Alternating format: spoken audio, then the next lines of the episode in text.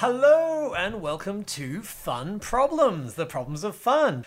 This is a board game design podcast all about how to design board game podcasts. I am your host, Peter C. Hayward, I'm AJ Brandon. and we are not actually going to tell you how to design a podcast. That part was a lie. This entire podcast is a lie. I'm sorry. Let's jump straight to follow up. So, AJ, remember earlier this podcast where I said that this was a podcast about designing board game podcasts? That was just not true. That was just that was just just a lie. Sorry. I hate to break it to you. Wow. We, we start off on the right foot at least. Everybody knows our integrity and our intentions with this. They know that we're honest when we make a mistake. We will bring it up and needlessly berate ourselves, even uh, even within the same podcast. What are we talking about today, my friend? Today we're talking about community submitted hooks slash unique selling points. Ooh, let's let's get let's get some backstory on this. Uh, a couple episodes ago, we were talking about hooks, which, uh, as a as a quick follow up, you should go back and watch the or listen to the episode. But in case you didn't, or in case you forgot, basically a hook is the unique selling point of your game. The thing that if someone says, "Oh, what's your game about?" It's the one sentence pitch that you give them that makes them say, "Oh, that sounds interesting. I want to hear more." Can you give me an example of a very good hook? Oh no, there's there's no good hooks, none at all. you know what? I, I will give you multiple good hook examples using the same game. Inhuman Conditions, the one that AJ never shuts up about. May- Maybe we should also do at least one example of a game that people have heard of. Okay, fine, I'll pick something else. So some good examples of hooks. First off, there's an experience first hook. This is something where the mechanics and the theme and what you are doing is inherently appealing. is inherently appealing and is going to generate a particular feel. I think the best example of this is Dread, the RPG, where you're playing, and instead of rolling a die for skill checks, you pull out pieces from a Jenga tower and build it up. So the tension slowly builds along with the story, along with the Jenga tower that you're building, and it naturally builds in the tension and release cycle of a horror uh, film or God, game. that's such a good hook. And one of the good things about it is that it has this inevitability to it. Like you will ev- it will eventually collapse. And I think in that when it collapses that say that you've gone mad, is that what that indicates? I believe that's you, you just die. Your your character's done. Oh right. So it's an oh god, such a good hook. Give me one from Inhuman Conditions. Inhuman Conditions. So this one has a thematic hook. Let's go with that one because I could just pick any type of hook because it has them all. And this one, so this is sort of thematic slash IP hook, which is to say from a specific property. So in this case, it is the Voight-Kampff test from Blade Runner, as you pointed out to me embarrassingly when I first brought this up. And so, if you've seen Blade Runner, it's basically you're going to have an interrogation where one person is interrogating the other, trying to figure if they're a robot, and they're looking for little idiosyncrasies in their speech and everything. So, the IP based hook is hey, you like Blade Runner? This is that really cool thing from Blade Runner. Yeah, it offers an experience that no other game will. Like I've, I've never heard of another game like that. It sounds incredible. Can't wait to play it with you. Someday, someday when we see each other again. Here's one for you. What is the hook of Wingspan? Wingspan is obviously the big hit of 2019. Like that, that's that's the new evergreen. I was talking with my friend Nicole, who uh, used to run Jellybean Games with me, and we were talking about evergreens, and we are like, "What's the most recent? Like, definitely going to be an evergreen? Wingspan, without a doubt. Like, Wingspan is going to be around in 20 years' time. I think it's just such a big hit and so popular. But what is the hook of that game? The hook of that game is actually the components themselves. So you can look at the game and it's a perfectly competent Euro, pretty easy to pick up. It's got some degree of depth, but none of those things are something that really makes it stand out. What makes it really stand out is if you see this thing set up, it's got a dice tower that comes in the game that's got thematically appropriate colorings and art. You've got these adorable little eggs that look like little Easter egg toys that go on the birds to mark the points. They're completely unnecessary and actually hinder gameplay a little bit, but they're really beautiful and really make the game pop. There's the great art. There's these chunky, nice dice. Stonemaier is always about the components, and in Wingspan, it blows the components out of the water comparatively to any other production you've seen. Absolutely. I want to talk about, before we jump into the meat of the episode, I want to talk about what I'm thinking of is support hooks. So these are not the hook of a game, but they are a thing that once you've got someone even partially hooked, they're going to draw them in, draw them in, draw them in. I don't have a better term for it. I'm going to say support hook. And so for Wingspan, I feel like the educational element, it's not a hook, but it's a support hook. Like every card in Wingspan has bird facts on it, and they're all completely true, and like the wingspan of the birds is all accurate and all that. And you're not going to hear that and run out and buy the game. But if you are interested, I feel like that's a, a supporting selling point. Would you agree with that? I see what you're saying. to me it's just like a weaker hook but i think support hook is a little more kind to, to the game you know most of the best most popular games out there have multiple hooks that's why they're so successful because they can appeal to different people for different reasons or for one person because of the multiple hooks maybe you'll hear the first one and think that sounds kind of cool and then you hit them with the second one and they're like wow okay okay okay i'm in And we sort of touched on this a little bit last week with the robots, and this is very self serving. But when you made up a hook for robots, not made up, when you tried to identify the hook for robots, it was interesting because it was a very different hook to the one that I've seen attract people. I would almost consider the one that you picked as the hook as like a support hook. I don't think it's quite a strong support hook, but from my experience playtesting the game anyway, people have kind of seen the the the robot crushing things into cubes and that's what's grabbed them. And then the fact that your workers span multiple spaces is a second like like you said, like drag them and then hit them with the thing. And so yeah, having having multiple hooks is obviously better than having one hook. But it's okay if, if you have, I think, main main hooks and support hooks. Yeah, it's interesting. Can you think of a support hook in another game? I just want to like get another example or two. Here's what it is. Okay, I think I've, I've codified it. My system's brain is lighting up. You mentioned USP. Do you want to quickly describe what a USP is? So that stands for unique selling point. And what that means is it's something about your game. This is often referred to in, in business. This is more about like a product, but your game is a product if you want it to succeed in retail. Quick backstory most of what I say comes from the retail background. So the unique selling point is the thing that when you hear about that game or that product, you think, I have never seen a game do this before. If I want this thing, I have to get this game because it's the only one that does it. To fold USP into the terminology, not always, but often the USP is what I would call the main hook. So in Wingspan, those little eggs, they only exist in Wingspan. They don't exist anywhere else. Educational facts, any game has those. So, you know, you can put those in any game. So that's not a USP, but it is still a, like I said, a weak hook or a support hook. And so when you were defining the hook for Wingspan, I was thinking the thing that made me like Wingspan was I like engine builders. I think it's a really clean. God, I think it's such a clean little engine builder. And it, obviously, this is a personal preference thing. You, you're welcome to leave angry comments saying like, no, actually, it's not clean for these reasons. But for me, the the thing that hooked me into Wingspan was just how good the engine building aspect was. Now, by no means is that a USP. like a clean engine builder, oh wow, Wingspan invented that. No, not at all. Wingspan does a lot of things right, and I think that's one of them. It's a, a support hook, but distinctly not a USP to answer your question, I would say the the cleanness of the engine builder is a is a non-main hook for Wingspan, but we can probably come up with a better example. Let's leave that for now because I we're, we're gonna be talking about hooks all episode, so I'm sure that more examples are just gonna come up organically as we go. For sure. Before we dive into the user submitted ones, first there's something that's a little self-serving that I want to dip into. AJ, you're gonna have me pitch your game again. Every episode, you're like, now our, our fun activity this week is Peter. You're gonna pitch Scallywags. I did definitely blindside you with a very self-serving one that time, but I'm gonna keep the trend going. We're Yeah. liars, we're scam artists, and now we're shills. so this week we're gonna be making compliments about AJ's beard. Oh, my beard is so good right now. it's a beautiful beard. I love it. I, I grew it much longer than I normally would because, you know, I'm in quarantine lockdown, so it doesn't matter. But I'm really digging it. I think I'm just going to be a, a mountain man now. Yeah, I think it looks good on you. Back back to me. Off the topic of me and back to me.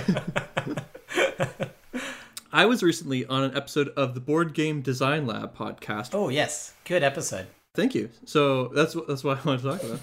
Where I sort of did a deep dive into uh, my thoughts on designing a game as a product for retail. I do recommend listening to the episode. We will go into that type of thing again, uh, just as we go through various topics in this podcast. But I just wanted to ask you: Were there any things in there in particular that stood out to you that you didn't think of or realize before? And is there anything that you disagree with that you think I, I just got wrong? The one thing that really stuck with me, because I'd never thought about this before, so I really enjoyed this, is you talked about the dimensions of a box in two different ways. So normally we, when we think of the dimensions of a box, and this is more me, me my publisher hat on, so this might not be super applicable to those who are not looking to publish. When we're talking about the dimensions of a box, we're almost always talking about the width, length, depth, the physical size of it in terms of what you can see across the room. But in the episode, you also talked about the weight, and you talked about how customers, and because you come from a physical retail store background, this makes total sense. They would pick up the box, they'd be like, "Whoa, this is so heavy for X dollars. This is great." And I just never considered that before. I'd never thought about someone picking up a box, feeling how heavy it was, and making a decision based on that. I thought that was really interesting. there's a lot of ways that you can add perceived value to the to the game as people are are deciding whether or not to buy it. It's a very abstract thing, like how much fun is this game going to be worth? Is it going to be worth forty dollars of fun? That's a hard question. As anyone who knows uh, anything about psychology knows, our brains do not like hard questions. so what we do is we substitute an easier question. You know, it's hard to say you know, will this uh, political candidate be the best thing for the country on all these different axes, you know, on social issues and the economy and stuff? That's a very complicated question. A much easier question to ask is, do I like this person? Do do they have a pleasant personality? Do they remind me of myself? Would I have a beer with them? That's, that's really interesting, yeah. Yep. So that, anyway, I don't want to delve into politics too much here, but the same thing applies to to when customers are trying to evaluate a game that they want to buy am I going to have $40 worth of fun with this game is a very hard question. Saying, oh, this feels like the components are heavy, the components look nice, the art is good. These things add to the perceived value of the game and make it more likely that the customer is going to think it's worth whatever price you're charging for it. We'll go more into that some other day, but I'm glad to have brought something up that you learned from. If you didn't listen to the last episode, AJ's recently started working at Jellybean Games. He's our community manager, and he's doing a great job. And he actually did a presentation in house the other day. And so I'm trying to remember if any of that was stuff that you also covered on that podcast episode, because that was really interesting. You, you took a bunch of games and you shrunk them down on the screen for us to one inch by one inch and said, which of these titles can you read and which of these titles can't you? Again, none of this is really relevant to the design side. This is all, this is all published stuff. But because I spend a lot of my time thinking about publishing, uh, this, this is the stuff that really stuck in my mind. Yeah, well, I think that a lot of our listeners are going to try to self publish. And so I, I do hope that this type of information is going to be valuable to them. It's certainly not going to be the focus of the podcast, but I think that there is value in, in touching on it at least. Like, as the designer considering if this component is going to be really big and obtrusive, but is going to be very light, that might be incongruous with what the customer is expecting when they pick up the box. Absolutely. If they expect a certain genre, if they're picking up a game and it says like 10 minutes, and the box costs $60 and it's, it's huge. There's a disconnect there. Exactly. Even if you have no intention of publishing yourself, the more you can think about this part of the process before pitching, the better your pitch will go. Simple as that. Mm-hmm. Because if you go to a publisher and present them with something where they just need to tidy it up, add art, and put a title on it, the easier you make it for a publisher to sign your game, the more likely it is that a publisher will sign your game. That's just basic math. mm-hmm. So to start off, before we dive into the episode proper, there's one more thing I'd like to do. And since this is all a community episode, and by the way, I would love for us to have a good back and forth with the community. If you guys who are listening have any things that you want to ask us on air, if there's any particular things you want us to elaborate more on that we covered in the podcast proper, we'd be happy to go back and do that type of thing. I think that it's it's really valuable to us because we might think that we've covered something but underserved a topic. And so we had a, a listener comment on uh, BGG I wonder if y'all would be interested in addressing minimum viable product. I get why you would want to create the, this version of a game first, but I'm having trouble operationalizing it. If we know that deck builders work, what would my minimum viable product version of my deck builder be? So I gave them a, a quick answer there, but I'd like to go into a little bit more detail here. Peter, what, what are your first thoughts? Yeah, so my first thought is that we're talking about minimum viable prototype yes. here, right? That when I say MVP in design sense, I'm thinking about prototype, not product. And a minimum viable prototype, I can understand the confusion, is about essentially testing your USP. So if we know deck builders work, why bother building an MVP of my deck builder? Well, what are you adding to deck builder? What are you bringing to the deck builder genre? If that's not in the prototype, it's not an MVP for your game. Exactly. So if you're building a deck builder that's based off of Dominion, you don't have to worry about the aspects that are like Dominion. That stuff already works. We have Dominion, it exists, great. And so if it's a uh, worker placement that uses deck building, it's like, okay, we can start with the baseline of the deck builder formula that Dominion gave us, and you can work in the worker placement aspects of it.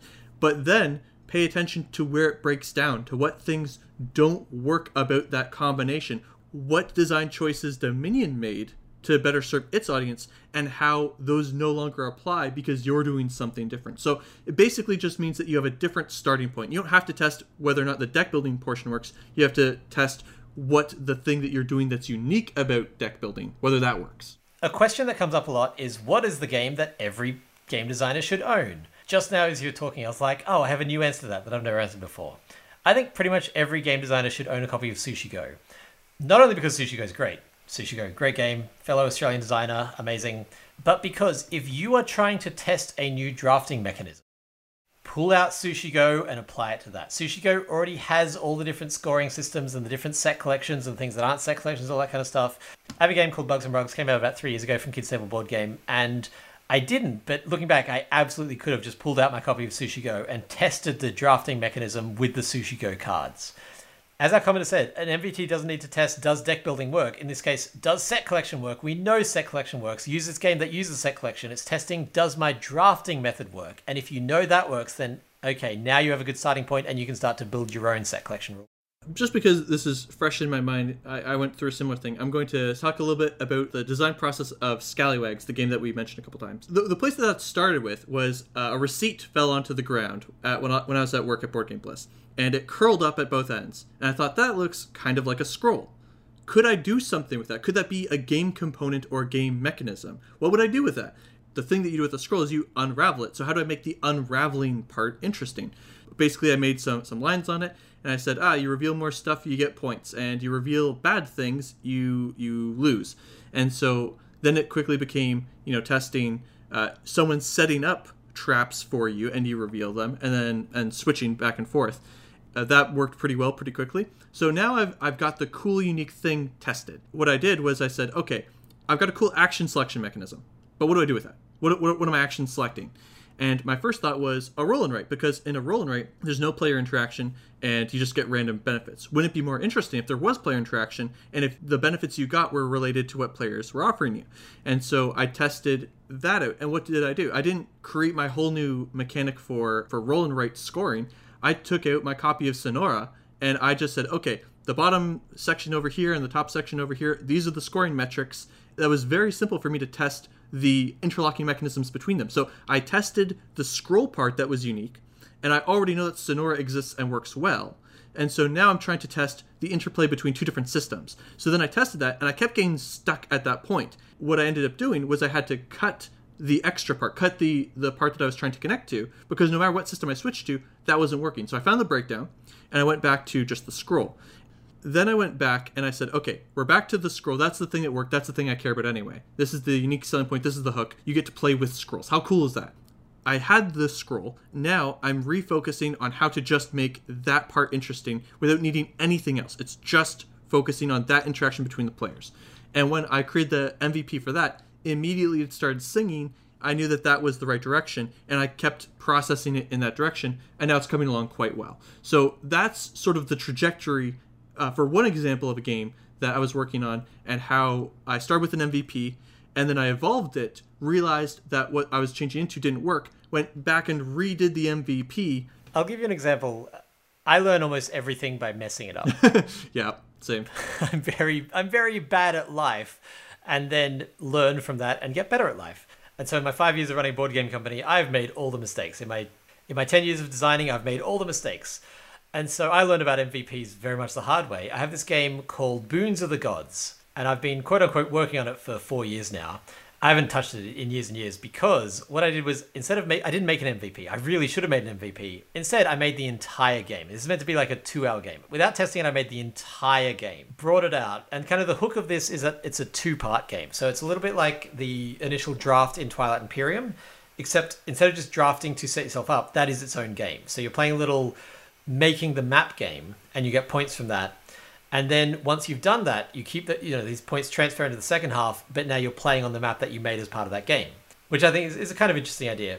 Except I made the entire game, sat down with people to play it, and and this was again this is meant to be like quite this is the biggest game I'd ever worked on, so I didn't really know how to do it, so I just made everything. Sat down to work on it, played the bit where you get your initial resources and your initial points by making the map, and it just broke. It just completely broke. One person had 20 times the number of diamond tokens that I'd even printed because I was like, no one will ever get this many. It just couldn't have broken any more than it did. And so we never got to play the second half. And I, I still haven't actually ever played the second half because the first half was so broken. If I'd MVP'd it, I would have just made the bare bones version of that first half and run it by myself five times, then brought people over and just run that first half a few times and got an idea of how many resources you would have to bring into the second half. So yes, MVPs, they exist for a reason. We recommend them for a reason. Do as I say, not as I did. So let's jump into our community submitted pitches. Our first one comes from Captain Cheddarbeard, who is officially my new favorite listener. what a name. Considering your wife listens, that's quite a claim. yeah, I wish. She doesn't care about games. Oh, oh, snap. Okay, so Captain Cheddarbeard says draft yourself a selection of stackable turtles and build the best tower to precariously perch your own unique disc of land upon. So it sounds like it's a dexterity game, and you're drafting these tiles and building up like a Jenga tower, and you're putting your piece on, and if it falls over, that's bad. Do you think that sounds accurate? That yeah, that, that's what I got from it. I definitely got dexterity and then kind of like Discworld vibes from it. Mm-hmm. So, first of all, what type of hook is this? I would definitely call this a component hook. This sounds very like this sounds like a textbook component hook to me. Yes, the stackable turtles is the thing that I'm like, I want to see what those look like. Those things are what's going to make or break your game.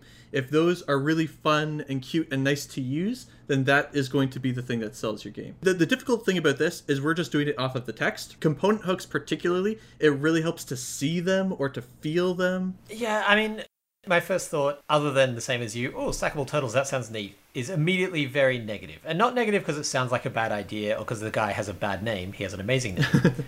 it's because I cannot foresee a game like this lasting more than five minutes. Like I just I don't I don't see this being like a, a forty minute game. you know, I, I don't know if I want to stack turtles for forty minutes. I mean, maybe, maybe, but it, it depends, right? Like, we don't know who this is aimed at. If this is a family weight game or even a kid's game, you know, that could be a great fit for it. Right. My concern is if it's a five minute game, which again, you're right, would be great for the family weight. I'm just not sure how to make a game that has stackable turtles and discs at a price that works for a family weight 10 minute game. Now, I might not be the target publisher for this in the same way as, you know, there's a target market, there's a target publisher. Someone like Spin Master or Hasbro, they might look at this and be like, oh, yeah, we can easily print 2 million copies, which brings this price down to 20 bucks and, and, you know, people will bring it out and play the equivalent of Hungry Hungry Hippos. But if this was a pitch coming to me and I can only assess it as I am as a publisher, I'm like, I don't know how to make this game. I don't see how it lasts more than 10 minutes and I don't see how to make it at a price that would support a 10 minute game. That's fair. I think those are definitely valid criticisms and definitely things to watch out for. I'm a little more positive than that. I could totally see this being like a Haba game, or I forget the publisher, whoever does Ice Cool. I could see them potentially doing something with this. Brain games? Maybe I, I can't remember. I'm sorry. I'm, I'm always the worst at remembering publishers and designers and stuff. I think that it, it depends a lot on execution and it depends a lot on how nice those turtles get. If you've got a publisher that can really make it sing, or even was it Blue Orange Games, they have really phenomenal toy factor. Yeah, Ice, Ice Cool's phenomenal game. Oh, yeah. super super well made. But if you look at the components, they're all cardboard except for the turtles, maybe the clips as well. But like Except for the, turtles, vast, except for vast- the penguins, buddy. Sorry, you got turtles on the brain. except for the turtles and the penguins and the fish, except for all the all the sea creatures. It's all cardboard. Like the the bulk of that game is just cardboard boxes, which we know we can do as publishers. And they've managed to make that game last what half an hour, forty minutes. I would say I would say 20 or 30. the core component is something that is very is a very very small part of i mean the, the hook component is, is probably the map and the i keep saying turtles penguins It's the penguins. The penguins are delightful. the penguins are delightful but if you just look at the amount of plastic in them it's it's minuscule you know you, a, a single penguin is what an inch tall and half an inch wide at most i could have published that game no one brought it to me and i wish i had because god that's a good game Whereas this one from again, and all we can work from is the hook here. Maybe you're going to write in and be like, actually, no, Peter. Here's why you're wrong. But the fact that it's multiple stackable turtles suggests to me that the bulk of the components are going to be these turtles. And I think even if you look at Hasbro Spin Master, I'm a little concerned that like, you know, Hungry Hippos has a bunch of little balls and has the the hippos, but the amount of plastic involved is very small compared to the rest of the game. So that, that that's my concern. It's Just uh, the pitch has a red flag for me. and I'd see it because it sounds cool, but as soon as I saw it, I would know for sure if it was doable by me or, or a publisher my size or, or you know general hobby size. So all of that is obviously criticism about the game which I can't see. As a pitch, very good. Like I don't think there's anything I would change in that pitch. I think you communicated your core idea, your hook. Uh, you got us interested. Like my concerns with this are not like this is a bad pitch. I don't understand what's happening. It's this is a good pitch for the game that you've made. I'm concerned about the game that you've made. So Captain Cheddarbeard, good pitch. Like I, I don't think I would change anything about this pitch. My concerns are not with the pitch, it's with the game. the next one comes from Anonymous, who says Create and maintain rhymy and alliterative Seussian type creatures and items out of fluff, globs, lumps, and flair in this fast paced card drafting game. This one really confuses me. Because, I mean, maybe that's the point. It's, it's Susia. When I started reading it, create and maintain rhymy Seussian creatures, my first thought is this is a vote who wins super light party game. But then, when they said it was a drafting game, my thought was okay, so this is a drafting game with the theme of Seussian stuff, where the idea is card A, you draft with card B, you read the name out loud, and it sounds funny, and it's just about combining them for scoring. A little bit like Epic Spell Wars. Yeah. Epic Spell Wars, is that what I'm thinking of? Yeah, yeah. So I think that this one will live or die actually on the way that the cards combine. If you have a clever way that the scoring changes based off of the permutations of the cards to make it matter that the glob combines with the lumps, I think that that could be really compelling. You've sold me on the hook. It sounds interesting. You've got a, a, cool theme with the drafting. But now what I'm expecting is the combinations to really be the payoff. So you have to make sure that you follow through and deliver that hook. But this one sounds this one sounds interesting to me. This is a little bit too confusing for me to actually talk about the game. So instead, I'm going to talk about the pitch, which is what we're doing here, assessing hooks and pitches. It's too busy. I don't understand what's happening maybe because I was in the in the component hook world, but I was imagining actual globs, and I was like, do you have to go around your house and find like wool, or the fact that we don't understand what the game is tells me that this has kind of failed as as a, as a hook. That's true. And one thing that bothers me is you say Seussian type creatures and items out of fluff, globs, lumps, and flair. Don't put jokes into your pitch and don't give me terms that don't mean anything. Like, I, I understand that they're Seussian, but I don't need to know that for the pitch. If you said create and maintain Seussian type creatures. You don't need to say it's rhymey or alliterative. You don't need to give me examples. I know what that means. I would clean that up a lot. I think that the the core of it could be presented more cleanly. And if we're misunderstanding what you're talking about, then you need to go back and, and rework this pitch a lot. Yeah, I'll use AJ's pitch earlier. When he was pitching Wingspan, he said it was a component hook, and obviously in an actual pitch you wouldn't say that. But he said, well, you weren't pitching Wingspan. When I got you to identify the hook, you picked one clean idea and explained that. You have these little eggs that look like Easter eggs. You have the birdhouse that's a dice tower. Done. I think a good pitch or a good hook is one clean idea. And sorry, Anonymous, but you did send it in for feedback, so here's the feedback. I think there's just a little bit too much going on here for me to understand. This is this is like three or four different things going on at once. I want to know what the USP is, and I want to have an idea of what the game is, and that's it. And again, just to go back to our, our Cheddar friend, stack turtles bam, I know what the hook is, I know what the game is, I know, you know, in two words, you can really explain that whole game. And then the disc at the end gave it a nice little bit of flavor without introducing too much stuff. But yeah, I, I think this one's just a little busy. Yep, I agree. So Lance said, I combined the advice to start with an expansion of an existing game and the challenge of, a, of submitting a one sentence hook. So we had said earlier that a good design exercise would be to start with a game that already exists and work on an expansion for it. So this is a hook for the expansion for the game that already exists. Oh, great. Great idea. I love it, Lance. So the pitch is the game I started with is Cathedral. The hook slash pitch is placing more of your buildings within the abbey walls than your opponent just got harder with rivers to cross and hills to, sur- to surmount. Now, I toiled, I went back and forth many times over whether or not to, to contact you for clarification. And in the end, uh, I didn't.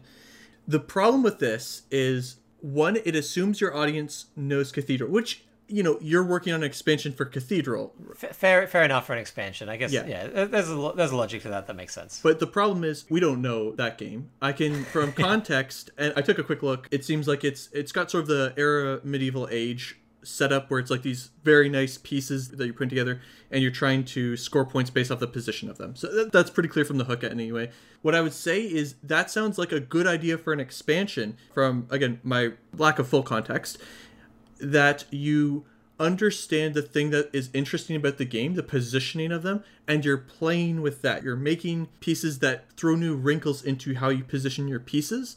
But it is a little hard to judge because of what we were saying. And it's not sexy as someone who doesn't know how to play the game. Do you agree with that?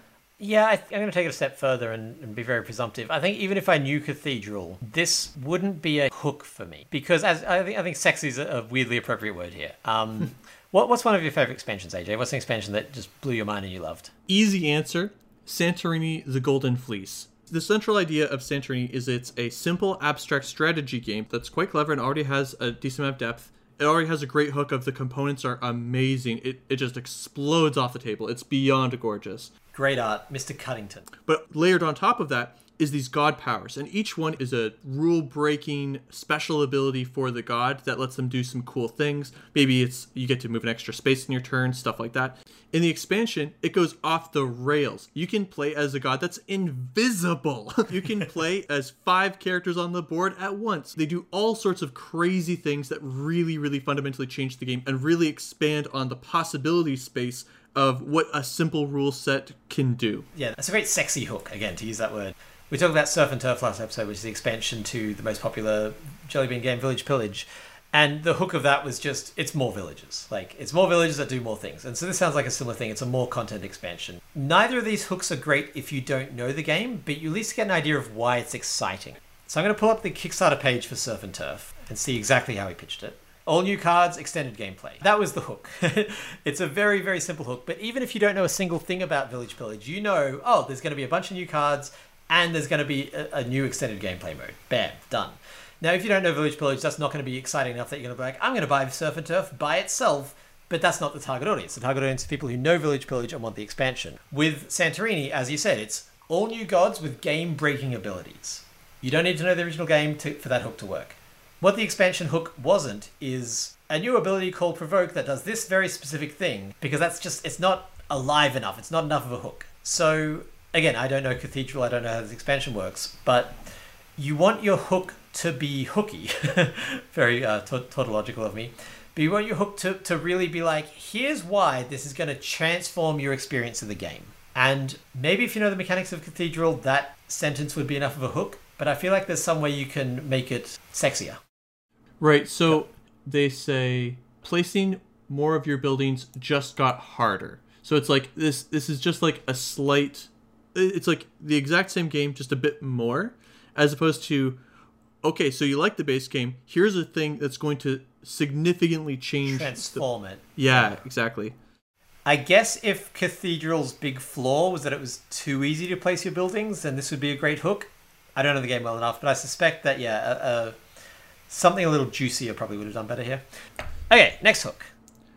Russell sends in a 4X fantasy game where every player performs the active player's chosen action simultaneously to reduce downtime and act as fog of war. There is some appeal to this.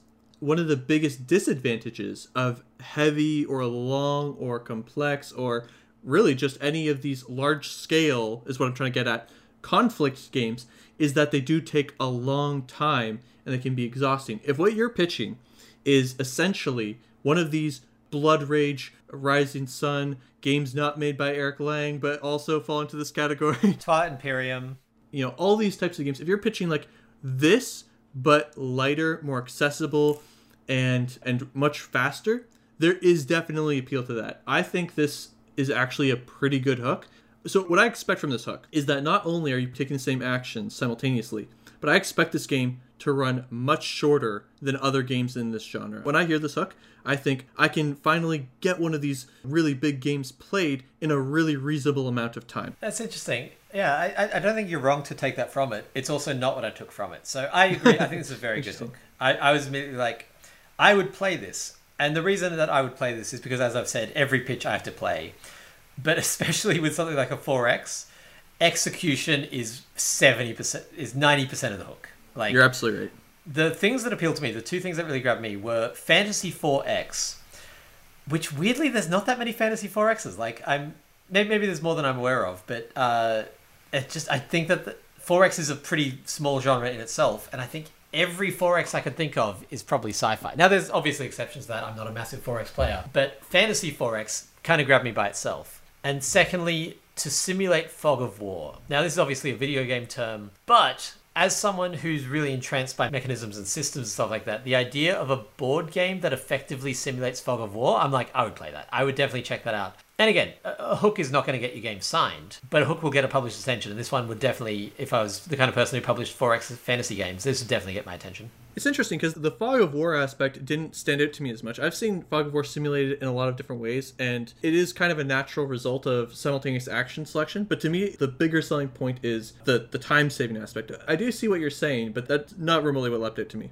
You know what it is? It's the fact that Russell has understood what simultaneous actions will do. Like there's a cohesion Yeah. to this pitch that I really like. He said simultaneous actions which simulates fog of war. Now either of them by themselves is fine, but the fact that they've been so well connected in this sentence, I'm like, okay, like I don't know Russell, I don't know this game, maybe it's terrible, hopefully not. He listens to this podcast, so obviously he's got excellent taste. but the fact the single sentence hook has shown this awareness of what he's doing makes this effective for me. It's funny when you said that. I thought that was a good point, but I thought it was a good point for a different reason. so when you said the fact that Russell has thought about how simultaneous action selection simulates fog of war, what I was thinking was Russell has realized that the primary disadvantage of 4Xs is they are long and difficult to the, get to the table. And Russell's thought through that the primary selling point is the thing that reduces the length of that. To me, that's the type of uh, Yeah, forward thinking that's appealing. Obviously, we don't know. We haven't played the game, but my assumption is not that this is going to be substantially shorter. It's that by making the turns shorter, you can fit more into that epic scope game. Also, very possible. So I guess the main the main feedback here would be Russell. If you want this pitch to say it's short, mention that it's short. If it's not short, be aware that people might hear this and think that it is. Yeah, so this is definitely a good pitch. From what we're saying, you can see how we're taking it in sort of different ways. So I would just tweak it a little bit to clarify exactly the vision that you have for it. If the selling point is simultaneous turns to get more action jam packed into the game, kind of lean into that. If it's to reduce the length and get more to like a, a warp gate sort of a length, then maybe push more in that direction. But this is good. Yeah, very good pitch. Yeah, one of my close friends and co-designers, Jeff Fraser, he works on 4X games. That's his like that's his jam. He loves 4X games, and as someone who loves 4X games, he buys a lot of them. And so for him, the hook of a 4X game is it's a 4X game. Like done. like he doesn't he doesn't need it to do anything special or fancy. There's just so few of them out there because they're such an expensive endeavor that it being a 4X game and good is what he and I'm using him to be representative of the target market needs. So that's why I was like, with this pitch, I would be interested in playing it, but it'd have to be good. Like, and that's true of every game, obviously, but particularly for 4X. Fantasy 4X is a huge pitch in itself, and then after that, it's just it's going to live or die on the quality of the game. The one thing I'd just like to add really quickly is that knowing your target audience is really important. So if you're selling this to 4X gamers, you have to know that they don't want it too short, right? Like no one goes to a 4X game for a half hour long experience. When I say I'm expecting this to be shorter, I mean instead of a three hour game, we're talking hour and a half long game. That type of ballpark, Right, right? right. Um, because if, if you cut too much of that away, then all of a sudden you just lost your audience, and now who are you selling it to? Yeah, you're, you're making a game for no one. Okay, next hook. So Nate Wolf wrote in with six pitches slash hooks because he is a very prolific guy. I am very inclined to just go through all of them because I was so sold on Eurovast. Yeah, Nate's a, a friend of mine who we have talked about in previous podcasts because he had one of the best prototype hooks I've ever seen. Hit us. So game one, a simple family game with enough strategy to appeal to hardcore gamers. So the problem here is it's just too generic. I don't really know anything about your game at all. I would simply say that's not a hook. That's just a description of an ideal. It is nice to have a game that's going to appeal to all audiences. Something that's easy to learn, hard to master, that you can sell to mass market or like approaching mass market. Santorini, I would say, matches that description. Yeah. Santorini is a great example of that. But Santorini's hook wouldn't say a simple family game with enough strategy to appeal to hardcore gamers. That's not even quite a supporting hook. Yeah, that's the design goal. Like, sure, try to make that, Yeah. but it's not a. It's not again to use the USP language. There's literally nothing unique about that because there's not enough mm-hmm. substance for there to be something that is unique. Yeah. So game two, a game in which you use deck building to construct giant robots and attack your opponent's robots. So this is a thematic hook. The thing is, is there's lots of games that have robots in them. So to me, like, th- there's definitely people who will pick it up off the shelf and be like, I like robots, so I'm going to pick up any robot game off the shelf. And it's not so overdone that it's like, oh great. Another fantasy card battling game. But deck building is also pretty overdone, frankly. And so to me, what this hook is missing is why does deck building in your particular game really show off the giant robots? Like how how does that connect? You know? Yeah, it, it- it's funny. Uh, maybe because I know Nate, or maybe because I just have an overactive imagination. But I I filled in that gap myself and got excited. For me, what this pitch was is a deck builder game where the cards, and again, I might just be wholesale inventing this, where the cards go out in front of you and form a robot, like a little robot built out of cards that is fighting another robot. So I didn't see this as a thematic hook as so much as a mechanical hook, which was deck building for a dueling game. And most deck buildings are not dueling. Like I, I can actually think of very few examples, if any. Are there any deck builders that are straight up dueling games? Nightfall and even like th- that's a game that plays more than two people, but it definitely feels like a dueling game. And even um, Shards of Infinity and Star Realms, like all these are are essentially dueling games that have deck building, right? Yeah, yes and no. Star Realms, I haven't played it for a while, but uh, if I recall correctly, that was mostly about point acquisition. Like, no, it's about killing your opponent. Oh, it is. Okay, yeah, I just haven't played it long enough. Okay, so in that case, you're right. Like, the thing that separates this from Star Realms is the robot aspect. So I think there's something here. I think again, much like we are talking about with Russell's pitch, if one of these is correct, if we've managed to randomly stumble upon what you're actually trying to do, make sure that's built into the into the pitch because right now we're kind of filling in the gaps ourselves. Right, and so like Peter might be able to imagine how that could look with you building a little robot in front of me. For me, I just imagined, oh, this card is laser cannon. It deals three damage. Oh, this card's a jetpack. I get plus two defense. Right. Definitely need to show why your game is is different from from what I'm expecting and more what Peter is expecting or more what it actually is. Game number 3. Every turn you draw 5 cards and must play them in each of 5 different ways, including trashing one. Start with 20 cards and slowly go down to 5 while making tough decisions. This is my least favorite pitch. I'm so sorry, Nate. I haven't met you. but honestly, I've, I've interacted with you a tiny bit, and first from the emails, and you seem like a wonderful guy. But the reason why I, I want to like point to this one as an example is you're almost teaching me how to play the game instead of convincing me that your game will be fun. Don't tell me I start with 20 cards and go down to five. I don't need to know specifics. I don't need to know those types of things. What I want is the, the general feel of it and what's the thing that's really cool. I, I was being facetious before. I, I, I tend to uh, be cheekily abrasive in, in my uh, criticisms. Especially at night. yeah.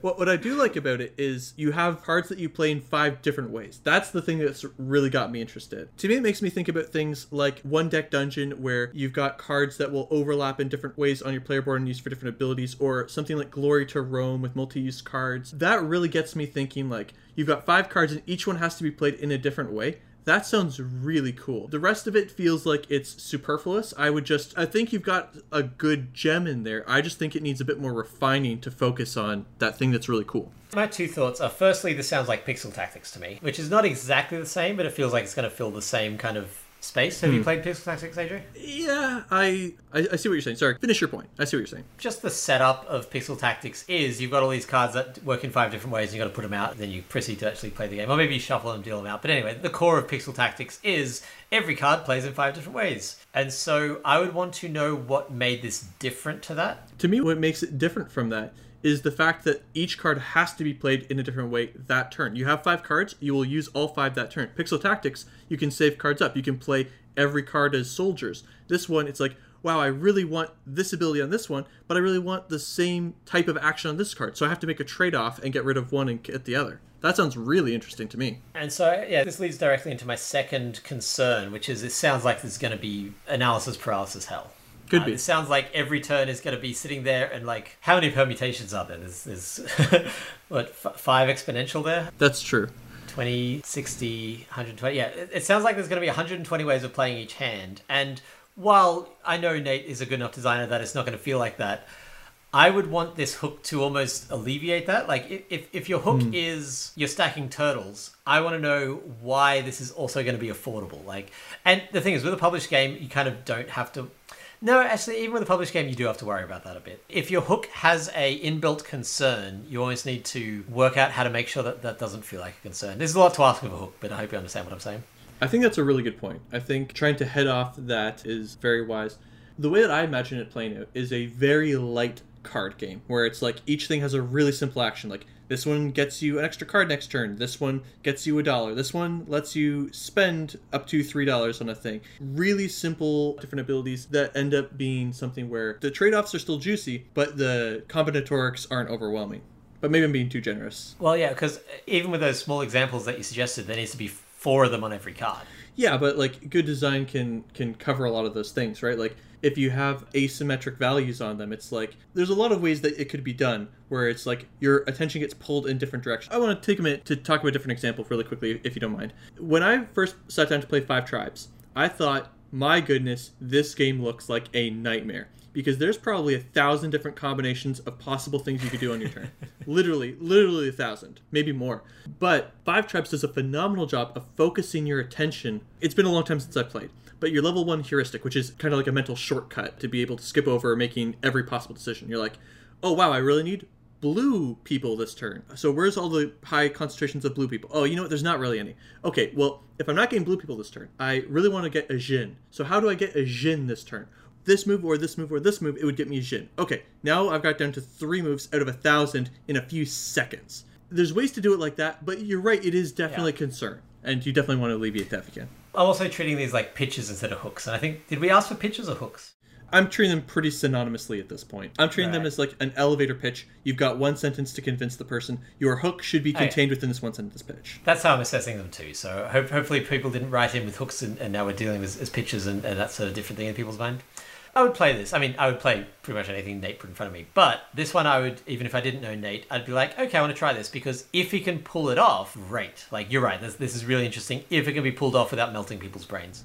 I love that I start off by being like, oh, I hate this pitch. And then I, I started defending it really aggressively. I, I wasn't trying to be mean. It's just when you say things like start with 20 cards, slowly go down to five cards, that puts me in the mindset of like, you're teaching me the rule book. And that is just not what pitches want to be. And that might even be him trying to cover the scope of what I was complaining Right. about. Like, Yeah. here's why it's not overwhelming because you start with 20 and up with 5. But uh, yeah, I, I think I think you're right that it, it runs the risk of coming across as a bit dry. Game number four. A one versus many game of harnessing the elements in a resource management deck building combo. So, what type of hook is this? Say it again. One versus many game of harnessing the elements in a resource management deck building combo.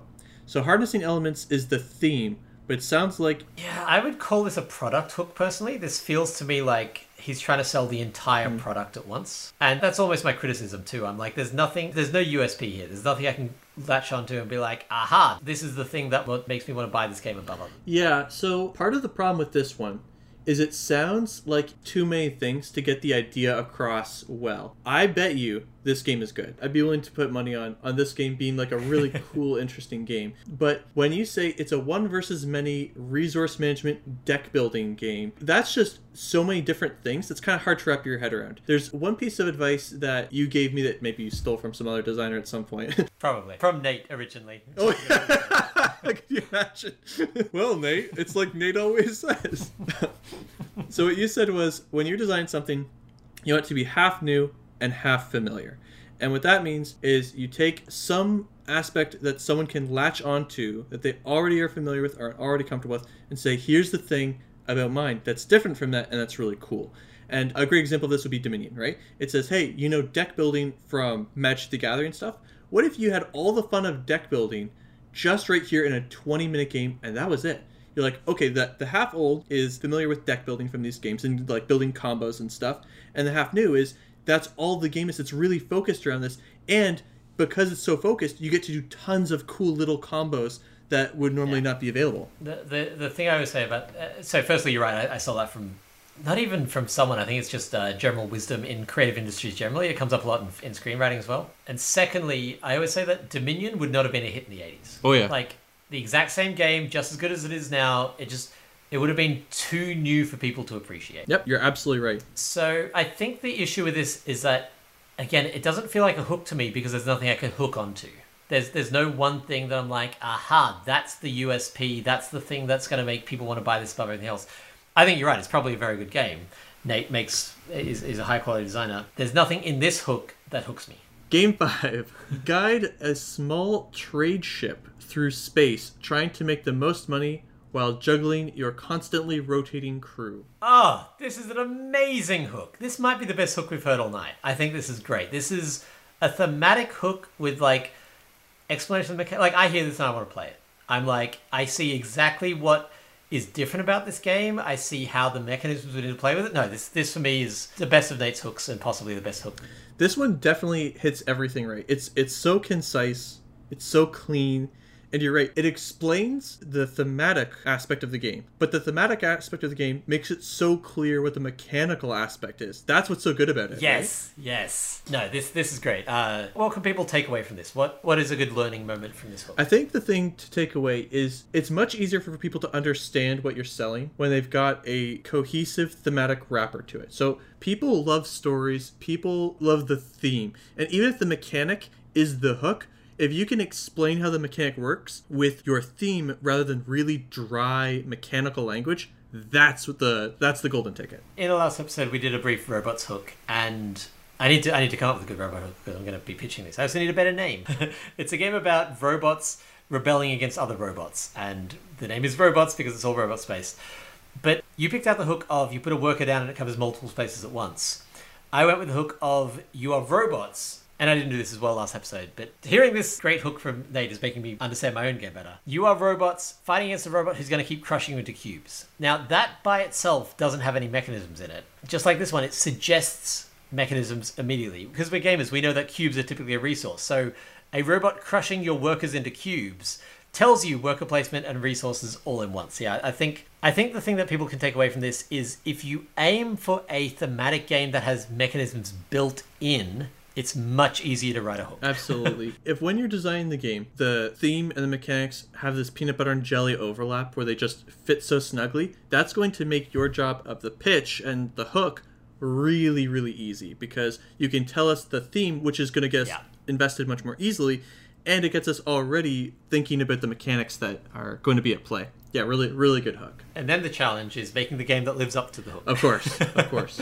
Last one from Nate. Game number six. A two phase game using deck deconstruction in the first phase to collect resources and worker placement with a single player made deck in the second phase to use those resources. This is obviously a mechanic hook. Yeah. The thing is, it's hard to imagine a little bit. This this does an okay job of what we were talking about before, where you take something that we're familiar with in the twist. I know deck construction. I know deck building. This is deck deconstruction. So we're shedding cards in order to get resources. Somehow that ties into worker placement. That part I don't quite follow. You use the first phase to collect resources and worker placement, and the second phase to use them. And I, I don't know what I'm using them for. Yeah. What is the second phase? You use them. That's a, that's really broad. When you talk about two phase game, I want you to tell me really cleanly what is the first phase and what is the second phase. And just by telling me those two things, it should be really clear how they interact, and that should be the thing that's really cool. I actually described the two phase game earlier this podcast where I said the first fa- first half you're building a map and the second half you're playing on the map. And that's obviously a very, very bare bones way of doing it, but you can visualize that. I actually had the same issue as you in a different direction, which is that it was a deck deconstruction game where at the end you're all playing from the same deck. I'm left wanting to know is that the stuff that everyone threw out? Is that everyone's decks shuffled together? Like, I want to know what that relationship is. So it's interesting. With a mechanical hook, you kind of need to know the right amount of information to give because you, you can't give it too much information or it's just going to be explaining the entire rules of the game. But in this case, I'm left with more questions and confusion than answers. Yeah, and one thing that I really don't like about it is one of the joys of a deck building game. Deck building games are just fundamentally fun. It is just fundamentally fun to Yes. build up uh, a deck and to use those cards and to have this customization. It's very satisfying. There's there's a lot of biological reasons. We'll go into it in future podcasts.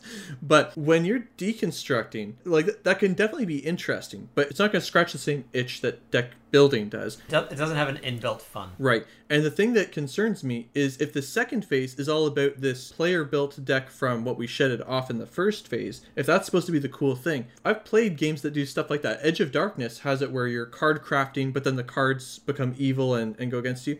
It's not very fun to go against the things that you made. And the bigger concern is it's really fun to deck build and get your combos going and say, hey, yeah, I did this. But when you look at a big pile of stuff that everybody kind of made and everybody made for different reasons, it doesn't have the same impact. If it was like, I'm deconstructing, and what I'm deconstructing is now going to affect me in the second half. And the deck that you deconstructed is going to affect you in a different way because of the choices you made. That would sound way more compelling to me than saying they're all going to get tossed Right. into a pile. I read an article about 10 years ago talking about writing kids' books. The person who wrote this article met someone who was like, hey, every kid's book that is about an animal is always about a rabbit or a mouse or a squirrel or something like that. I'm going to write one where it's about a lion or something like that. And the person said, don't try to create something that goes against common wisdom just to do it. Instead, ask why that is the common wisdom.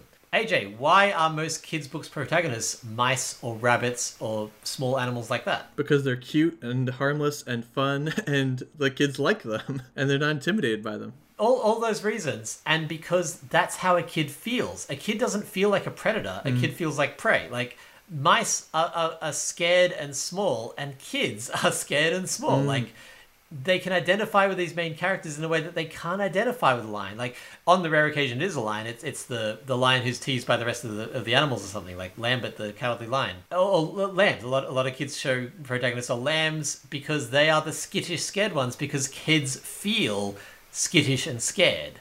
And so rather than saying like what's no one else doing, I'm gonna do that, ask why is everyone doing this?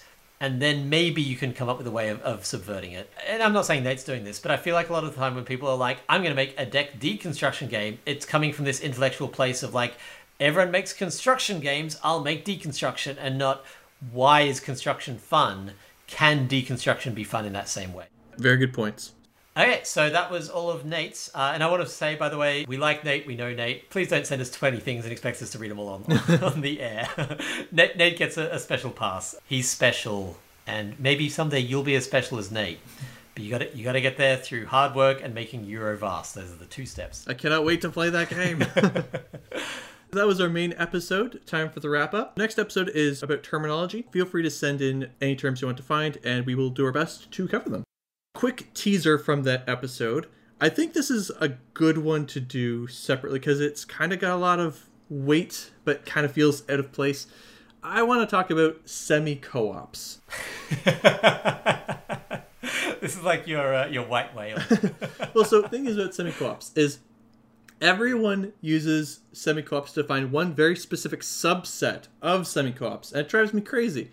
They think shared lose condition and everyone can win or lose from other condition. That is certainly an example of semi co ops.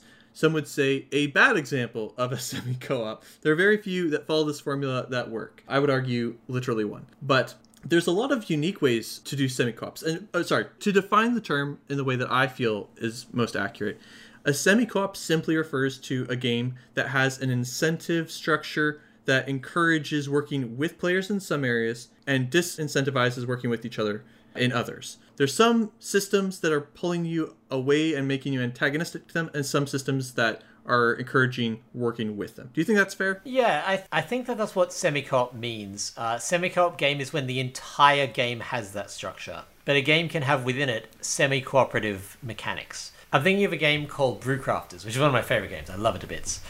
And if you're playing with, I think it's four players in Brewcrafters, then a new board gets added, and it's a board because with more players, you actually don't get that many more resources. So this new board allows you to pool your resources and build recipes of beer together. So you can go to this space and you can put down two ingredients, and at some point, someone else or maybe you on a later turn will come along and finish that thing, and you'll split the rewards.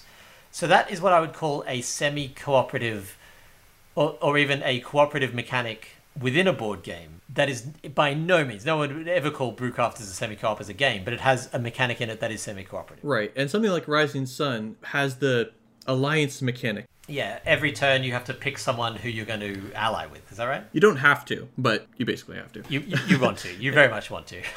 yeah, but because the incentive structure is if I play this action, my partner also gets that action, and so it's it's basically just a, a bonus that you get, and there's very few things about being an alliance that are bad, arguably none. But the thing is, is you cannot win together. You will only win by yourself. So the incentive structure has some things that push you together and some things that pull you apart. Something like Cosmic Encounter takes this a bit more deeply, where you literally can win with other people together cooperatively, or you can win by yourself. And there's any permutation of, of players together can can do that. And so, yeah, again, I would call that a semi cooperative mechanism within the game Cosmic Encounters. I wouldn't call Cosmic Encounter a semi cooperative game. Agreed. I think for it to be a semi cooperative game, that has to be core to the entire. Something like Dead of Winter or Archipelago, where that is a fundamental baked in part of the game. Mm-hmm. Just want to define it, so I don't want to go too much into examples, but I expect at some point we will touch on this topic again because I think it is a very interesting topic. I think that constantly we will touch on it because it is your obsession, AJ. I love alternate incentive structures and alternate win conditions. I think those things are just fascinating. On to our fun question.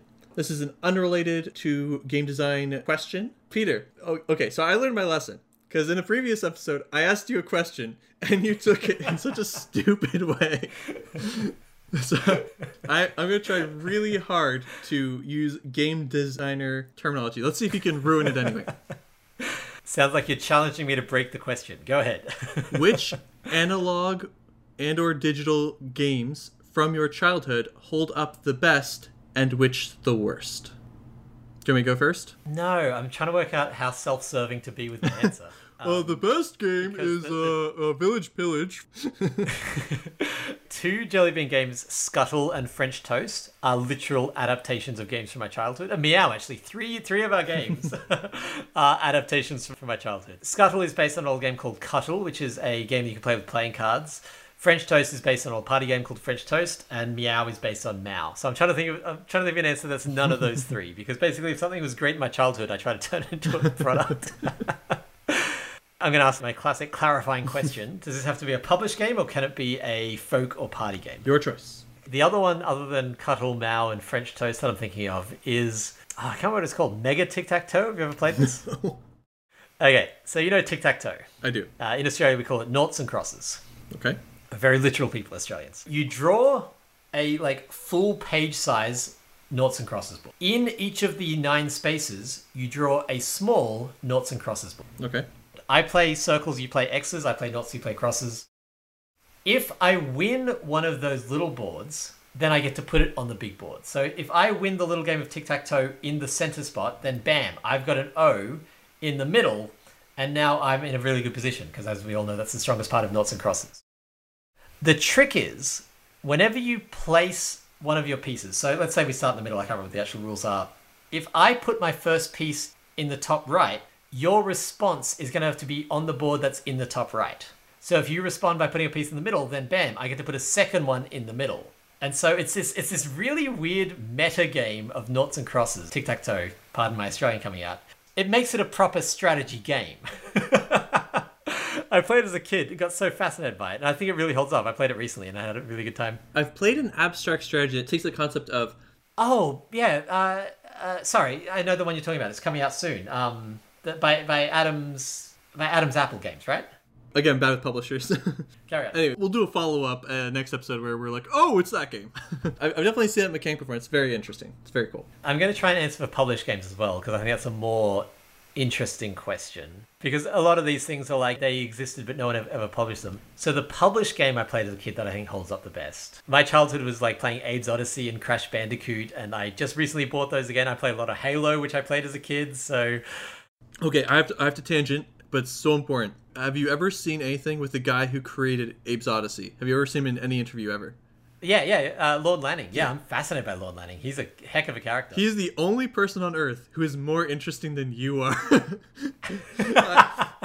That is definitely not true, but I'll take it as the compliments intended. Whoa, you think you're more interesting than Lenny? no, I, I think there's a lot of people more interested than me. No, Lorne Lanning is absolutely fascinating. He he's he's one of my big inspirations. Like the way he ran his company, and uh, I, I'm I'm very sad he never really did anything after the Abe Games because he's such an interesting guy. I've been obsessed with him since I was a kid. So yes, I'm going to say Mega Tic Tac Toe and Abe's Oddysee are, the- are the two that I think fulfill that requirement. what holds up the worst, though? Was that the other question? With the worst? Yeah, what holds up the best and the worst? You don't have to answer it, but if you have an answer that comes to mind. Oh, so much. Yeah, most games I played as a kid, I go I went back to and I was like, oh, this is just not good. Oh, I have another one for like not not necessarily holds up, but man, it was an interesting folk game. It's okay, yeah. Th- this is one that I was really, really, really obsessed with as a kid, and I played it again recently. It just doesn't work. It just fundamentally doesn't work. And much like Mega Tic Tac Toe, it's someone like trying to adapt an existing game into a better version of it. It's basically bluffing snakes and ladders. So you draw out a snakes and ladders board, spaces one to hundred, and then you have a certain like you do this individually. You have a certain number of points to allocate positive and negative. So you get to draw the snakes and you get to draw the ladders. Do you guys call it snakes and ladders? Yeah, the more modern version is called Chutes and Ladders, but everyone will know Snakes and Ladders. And so I can, on my board, decide where all the snakes and where all the ladders are, and you can do that on yours. And then it's a little bit like Scallywags, actually, in which we're trying to outbluff the other person by building a thing for them to explore. So it cuts them. It cuts the dice out. So you just get to choose. Hey, it's my turn. Where am I going to go? I'm gonna, I'm gonna, I'm gonna roll a four on my first turn. I'm like, aha! A four actually takes you back to one, so you just lost three. And so, as a kid, I thought this was such an interesting idea because I would put a snake on six that went back to one. But then once you get past that, not that much interaction. It's just kind of like randomly stumbling upon it. The idea of this, like intellectually, ah, I'm going to predict where you're going to go and account for it and make it negative is really that's the essence of Scallywags. That's why I enjoyed Scallywags. And so this is that, but it just doesn't hold up at all. what about you? What's your answer? For the game that holds up the worst, have you ever heard of Kingdom Hearts? Yes, the Disney game, right? Yeah, so it's basically every Disney movie is now a Disney planet. You go to the planet of The Lion King or the planet of The Nightmare Before Christmas, and you are a character that hangs out with Donald and Goofy and they sort of weave in this like meta narrative into the little stories that you do as you hit up all these different worlds. And it, it also combines Final Fantasy characters because it's from Square Enix. Oh right, I didn't know that. They have Sephiroth in the same scene as like Winnie the Pooh and stuff like that. Not not quite that extreme, but as a kid. First of all, the concept is just delightful. And as it, sort of a button mashing action game that you can brute force through, it was great for me as a kid the story for one is actually pretty good. It's it's simple, it's sweet, it's really charming. All the characters are great, and the concepts are really interesting. The world's really well fleshed out, and so the first game was really quite good for its time. Going back to it, frankly, it's unplayable. But that's not even why it's on my list. The reason why it's on my list is because every subsequent game in that series has ruined the original game. Oh no. We are now at the point where it's like, and then this person went back in time and possessed this person who cloned himself four times, and then the third clone, and I'm not even exaggerating, there are flow charts of the clones. So uh, I'm not a video gamer, and so the vast majority of my video game knowledge comes from paratext around video games. So people on YouTube talking about video games. I'm a huge Brian David Gilbert fan. I think he's hilarious. I think his videos are phenomenal. And after I watched all the videos on his channel, I went to the thing he's best known for, which is the Unraveled series on Polygon, which recently wrapped up. I have watched every Unraveled video multiple times. I just love Brian David Gilbert that much. So everything I know about Kingdom Hearts comes from Brian David Gilbert's video on Kingdom Hearts, which we'll link to in the show notes. That's pretty good. And the game that holds up the best, there's an old PC game called Stronghold. You ever hear of that? No, I haven't. It's like a it's a sim game building up a castle and you're maintaining it and you're maintaining also like the economic infrastructure. So you have to you know manage the food rations with building homes for everyone while you're defending from attacks and building up more and more elaborate defenses. And i played it earlier this year or sorry uh, earlier in 2020 when the pandemic hit. I played for like 50 hours solid. Part of the reason why i like it so much is because i want to like real-time strategy games but they require too much reflexes. And the thing this game does that's so smart is instead of having a difficulty scale, they've got a game speed. So I don't have the speed to hit 100 buttons in a minute and have all these macros and stuff. But what this game does is it's like, you know, your reflexes aren't good, just slow down time. Press all the buttons, and then, you know, if you're just at the slower part of the game where you're gathering resources, speed it up, skip past all the boring parts. And that feature really smoothed out the things I didn't like and let me just focus on building cool castles and stuff like that. I had a great time with it. I actually just started replaying Crash Bandicoot. They, they did a, like a remake of it. Mm-hmm. Huh, that game does not hold up very well. The original is it hasn't wowed me. I'll tell you that.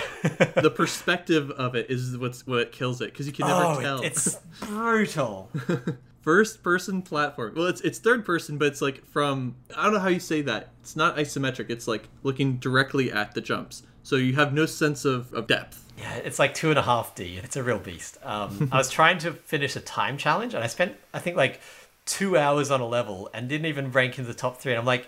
I don't know if this is because I don't have the power ups yet. Anyway, I won't go to Crash Bandicoot too much, but I think that would be one on, on the list for me that did not hold up.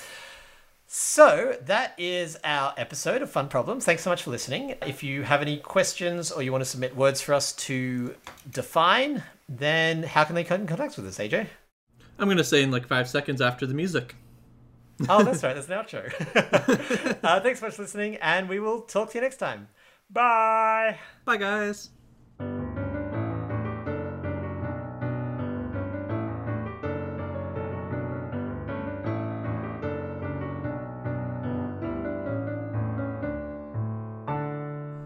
Thanks for joining us. You can follow us on Facebook or Twitter at Fun Problems Pod, or reach us via email at funproblemspodcast at gmail.com.